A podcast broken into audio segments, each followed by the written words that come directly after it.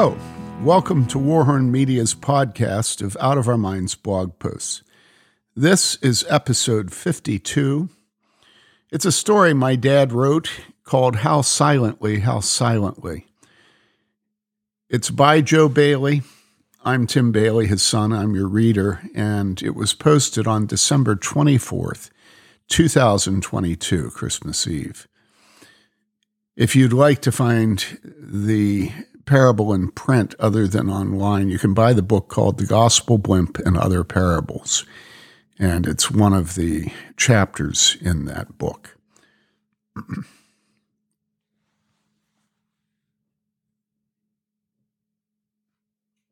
he arrived at Chicago's O'Hare Airport on TWA Flight 801 from Israel. The plane was two hours late, but the delay made little difference since there was no one to meet him. It was December 23rd, a Friday afternoon. The terminal building pulsed with people coming home for Christmas, relatives meeting people coming home, businessmen and students trying to get on flights for Cleveland and New York, Seattle, and Atlanta so they could be home for the holidays. The Israeli had gone through immigration and customs in New York. He had no baggage, only a small airline bag with a broken zipper. Christmas carols issued from concealed speakers the length of a long corridor into the main building, interrupted only by announcements of arriving flights, departing flights, boarding areas now open, passengers being paged. He walked down the corridor, listening, watching people.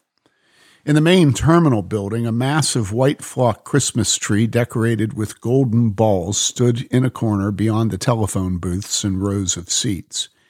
He turned aside to examine the tree, then stepped onto an escalator marked down to baggage and ground transportation.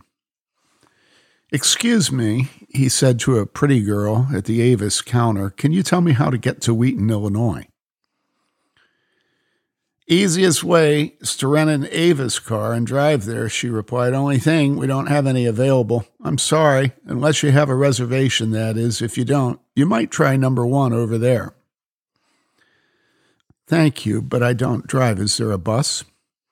I don't think so. You'll have to take a cab.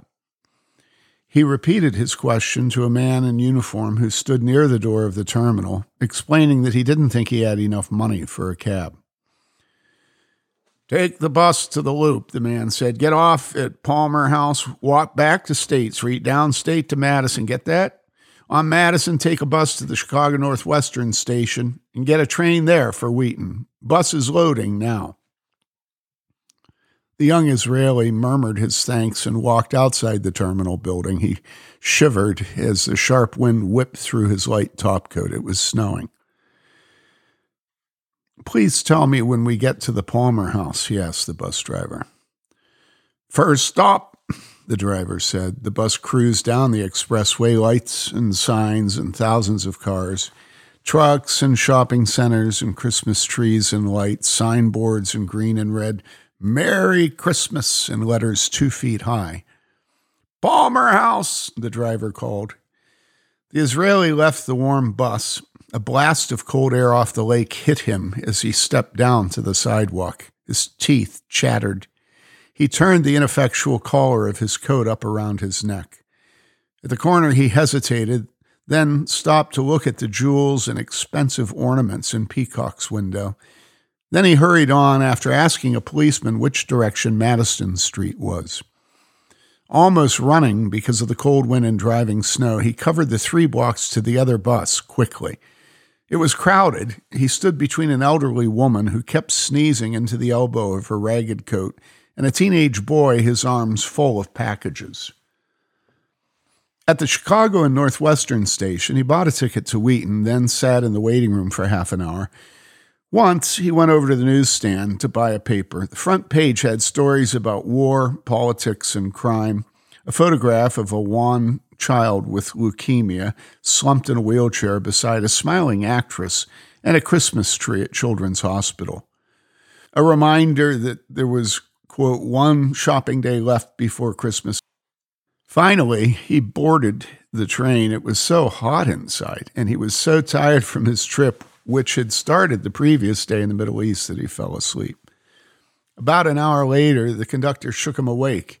You want to get off at Wheaton? This is it.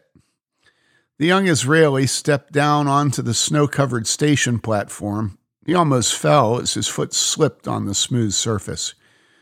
Careful there, young fellow. The conductor clutched his arm. He crossed the tracks to the sidewalk. As he looked hesitantly in both directions, a young woman smiled at him. She was leaning against a green Vega. Hi, she called. Hello, he answered. So, this is Wheaton. It is for better or for worse. Is there any worse? Yeah, me, for instance. You look cold. Where are you going?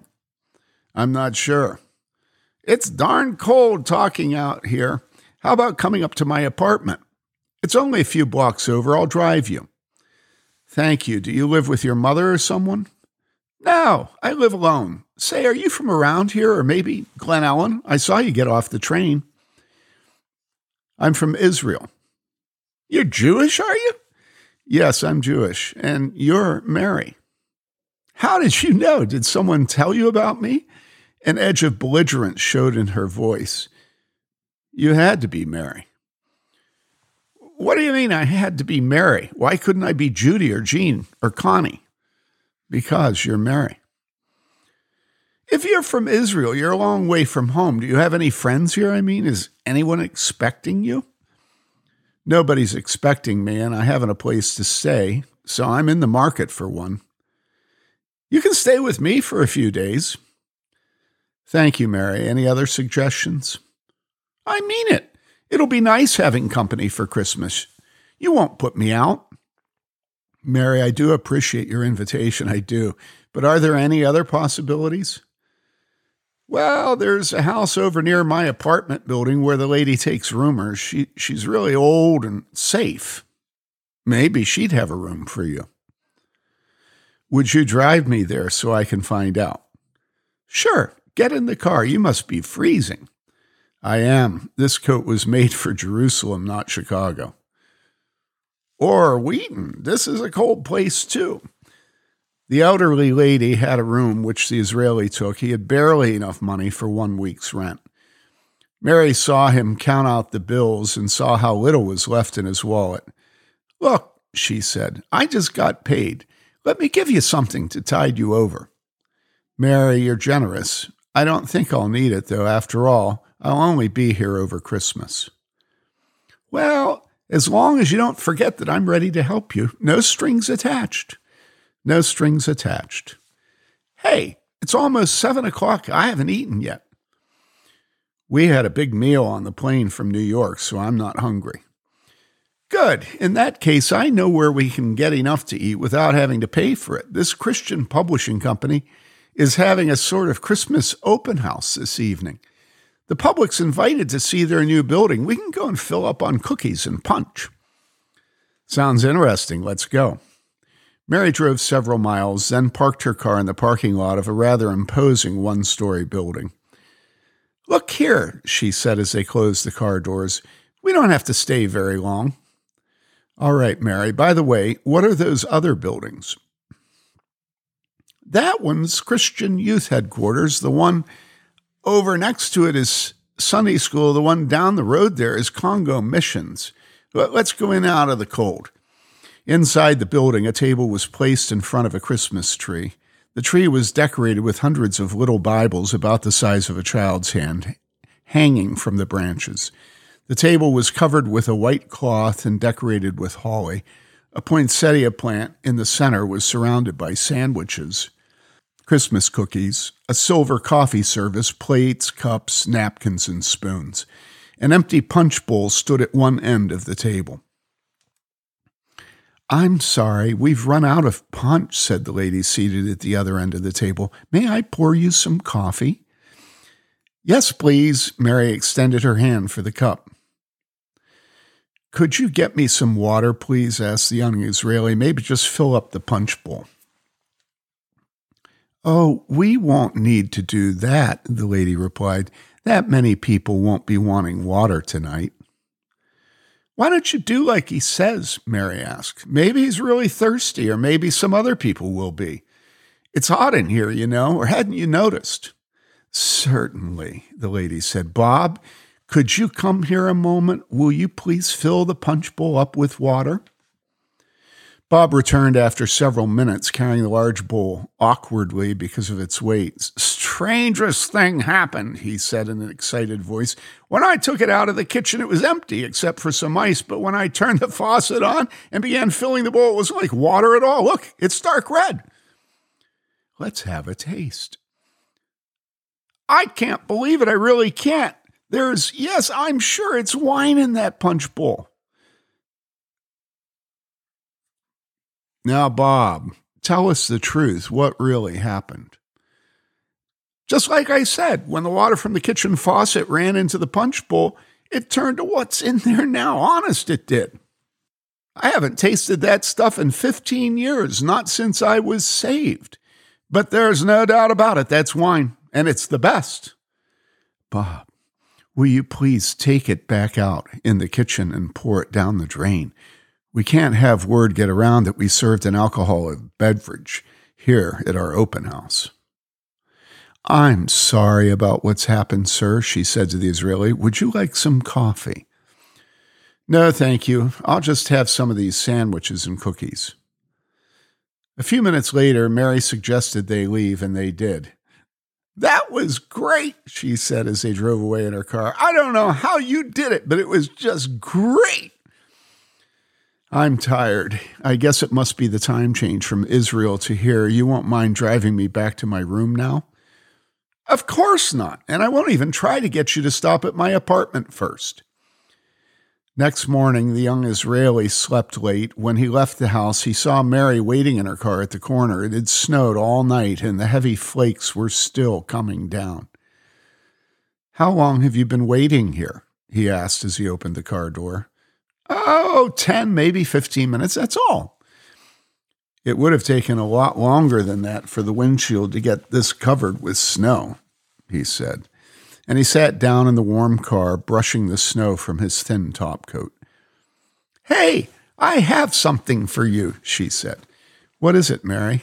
Say, will you please turn that radio down? I can hardly hear you, and I feel as if I have to shout to make myself heard. Sure, that's WLS, by the way. Here's what I got for you a heavy coat and earmuffs. Mary, Mary, you knew how cold I was, and you bought me some warm clothes. Do you mind if I put them on right now? I'll mind if you don't. As they sat at breakfast in a small restaurant, Mary and the Israeli were silent for a long time. Finally, the Israeli spoke. Mary, you're sick of it, aren't you?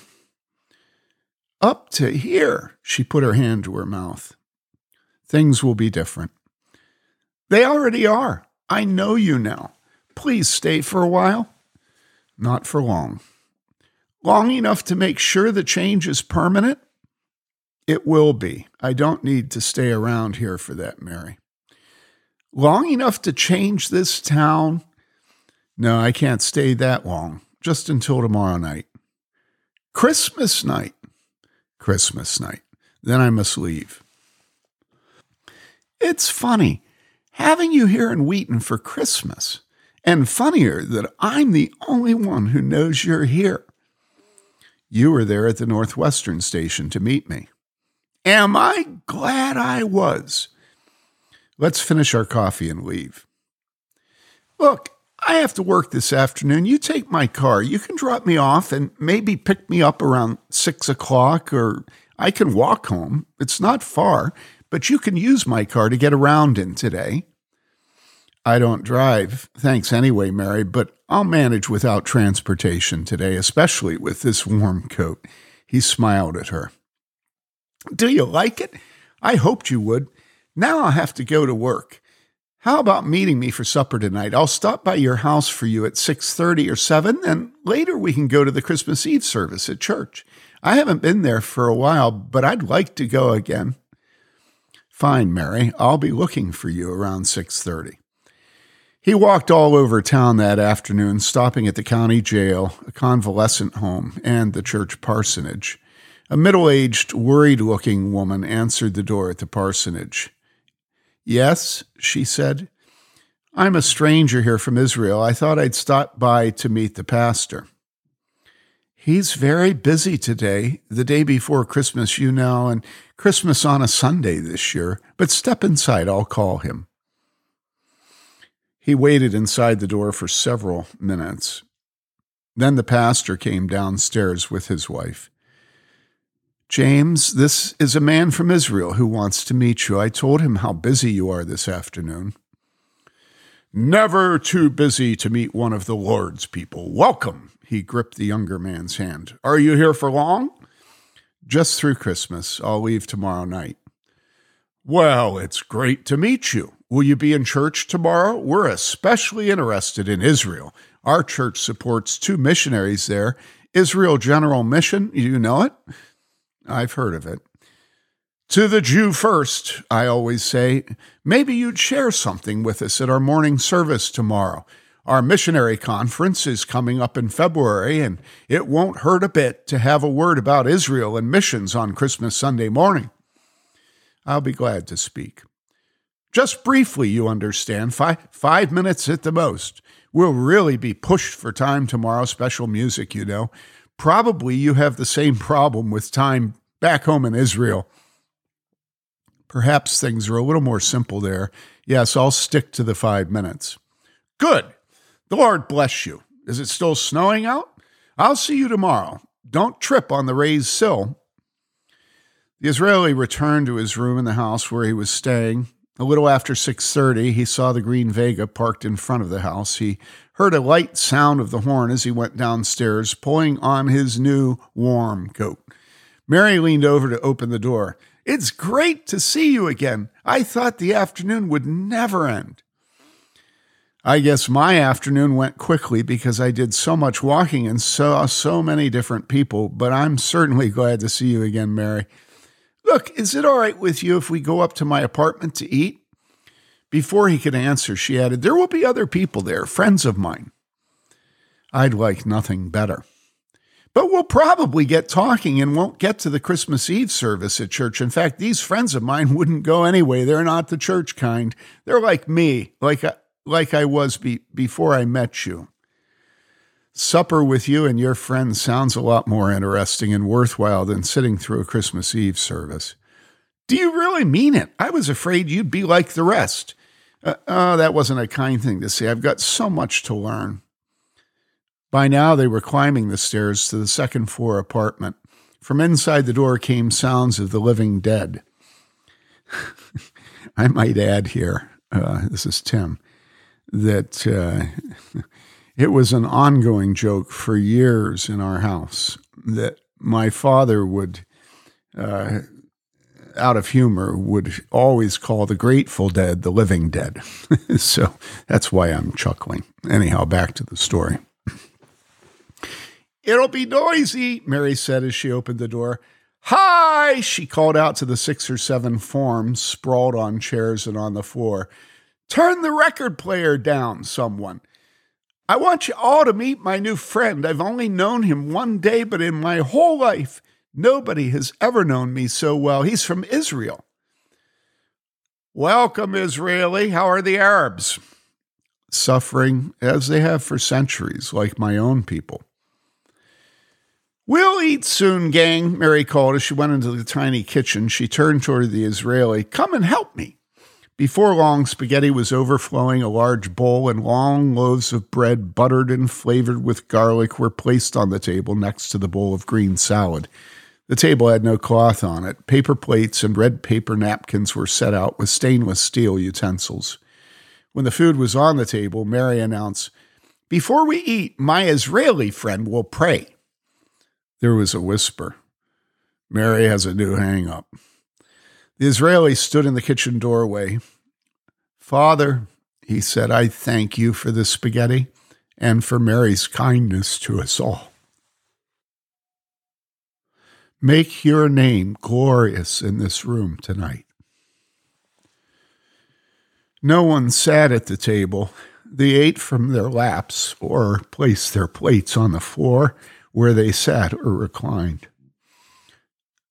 At first, the music was so loud it was hard to talk except to one another. But as they were finishing the meal, Mary turned down the volume, and then the whole group began to discuss war and peace, sex, drugs, life, race. Two of them were black Camus, Christmas. The Israeli listened most of the time, although he asked a lot of questions. His occasional comments were brief. He also told several stories. As the evening passed, they began to ask him questions. His answers were direct, without pressure. At midnight, Mary said, Merry Christmas, Israeli! Merry Christmas, everyone! Soon afterward, the guests began to leave. The Israeli was the last to go. Thanks for the most enjoyable Christmas Eve, Mary, and thank you for introducing me to your friends. They're an interesting group, each one different. Thank you for coming. May I go to church with you tomorrow? Of course, I was hoping you would. I'll stop at your house about 10:30. Fine. Good night, Mary. He walked through the snow, by now almost to his knees, to the house where he was staying. Because most of the sidewalks were not yet shoveled, he walked in the street where cars had smoothed some narrow tracks. In his room, he undressed, then stood by the window for a moment, shivering in the darkness, looking at the silent snow. He prayed, Father, I thank you that you hear me. I thank you that things shall not always be as they were that night, and as they are this night. Cover earth with righteousness and justice and love as snow covers all things tonight. He slept. The blinding sunlight of Christmas morning awoke him, reflecting whiteness all around. From his airline bag he removed an orange which he peeled and ate. Just before 10:30, Mary came. The Green Vega was filled with people who had been at her apartment the previous evening all except one couple who rode a motorcycle behind Mary's car. A snowplow had partially cleared the street. Merry Christmas, Israeli! They all shouted as he came out of the house. He smiled, a pleased, happy smile. Thank you, friends, and Merry Christmas to all of you. I'm surprised to see you, but I'm glad you're going to the service with Mary and me. Mary didn't twist our arms either, one said. Yesterday she'd have had to, and we still wouldn't have gone. The fact is, she wouldn't have gone herself before yesterday. But now we've met you ourselves and we know you, so we want to go. At the church, which was already almost full, an usher led them up to a partially empty pew at the very front. They were an odd assortment many skirted, leather coated, long haired, one bearded, two black, and the rest white and the Israeli, who sat between Mary and a young black man. The service began with the doxology and Apostles' Creed, carols sung by the congregation, O Holy Night by the combined choirs. The Christmas story from Luke's Gospel followed. Next, the offering. While the ushers were taking it and the organ was playing, the pastor looked thoughtfully down at the front pew at the Israeli and the group of young men and women around him. After the offering, the children's choir sang Silent Night. The sermon followed. It was a carefully prepared, almost exhaustive survey of the Old Testament prophetic passages that predicted Christ's advent, a prayer, O little town of Bethlehem, and the benediction ended the service. Mary's little group of friends surrounded the Israeli as they walked behind the slow moving group out the center aisle. The young black man turned to him. Sir, could I talk to you before you leave town? Mary says you're heading back down today. Of course, we'll find a quiet place. At the door, the pastor smiled as he shook their hands. I hope you all felt welcome among us. And you, my friend, taking the Israeli's hand, I'm sorry there just wasn't time in the service for a word from you, but Christmas morning, you know, people are so anxious for the service to end promptly at 12 so they can get home to their family celebrations. I hope you understand. I do, said the Israeli. Mary spoke to the pastor. You missed something. We know because we've been listening to him.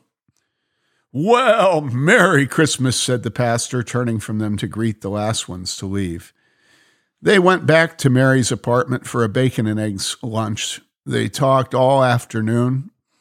Around five o'clock, Mary drove the Israeli to O'Hare Airport. Everybody went. This time, the motorcycle with its two riders led the way. He left for Israel on TWA Flight 802. Thank you for listening. Do us a favor and subscribe to this podcast too. Tell your friends. They can now subscribe to audio recordings of Warhorn Posts. We depend on you as our only marketing. Until our next post, stay warm, devote yourself to loving your neighbor, and love God with all your heart and soul and mind and strength. This is Tim Bayly saying thank you for giving us a listen. Goodbye.